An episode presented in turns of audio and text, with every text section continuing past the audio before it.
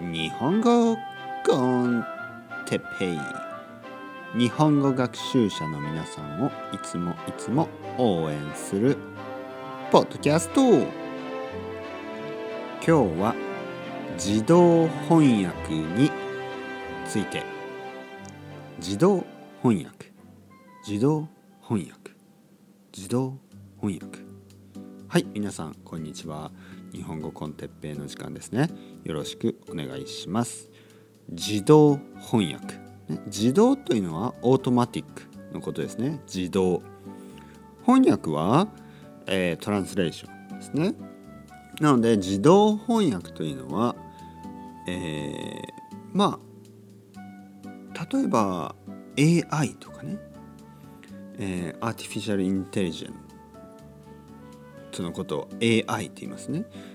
例えば今 AI がどんどんどんどん、えー、性能が良くなっていって、ね、性能というのはクオリティのことですね質ですね質が良くなっていって、えー、もしかしたらもしかしたら未来ね未来には例えば10年後とか20年後には僕たちは言葉の勉強、ね、言語の勉強をしなくてもよくなるようなそういうニュースをね、えー、見たことがある人も多いと思います。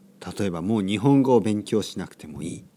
ね、この、えー、マイクロフォンの前で話せばとかねスマートフォンですねこのスマートフォン出してスマートフォン iPhone とかでねアプリを入れて例えば日本語アプリそしてえー、ね、グッモーニングって言ったら、おはようございますというね。まあ今でもね、ありますよね。今でもあります。だけど今はまだその、クオリティがあまり良くないですよね。まあ、英語とドイツ語とかね。英語とスペイン語の場合はもっとクオリティが高いけど、日本語と英語だと、ちょっと、うん、なんか変な翻訳になりますよね。でまあもちろんねこれはテクノロジーのことなので多分ね未来にはそういう時が来ると思います。でもでもね僕は言語の勉強、ね、外国語の勉強というのは素晴らしいことだと思うんですね。えー、これはやっぱりあの便利だとしても自分で勉強をしてそして自分で話せるようになった方が楽しいと思います。楽しい。うんじゃあ例えばこれはどうですか？あの皆さんがじゃあ空手をやってるとかね。じゃあサッカーをやっている。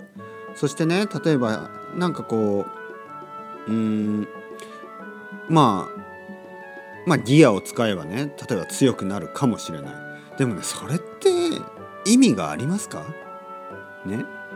例えば空手をやっていて、えー、まあそういう強くなる薬ね。強くなるドラッグとかね。まあメディスンでもいいんですけどを注射して強くなってもそれは強いですか？うん。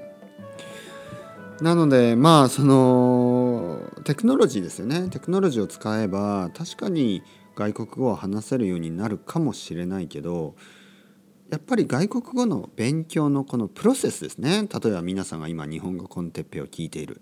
でプロセスはね僕は面白いと思うんですけど、ね、プロセスが意味があると思うんですけど皆さんはどう思いますか？いろいろな意見がありますね。それではまた皆さん。チャオチャオアスタルまたねまたねまたね。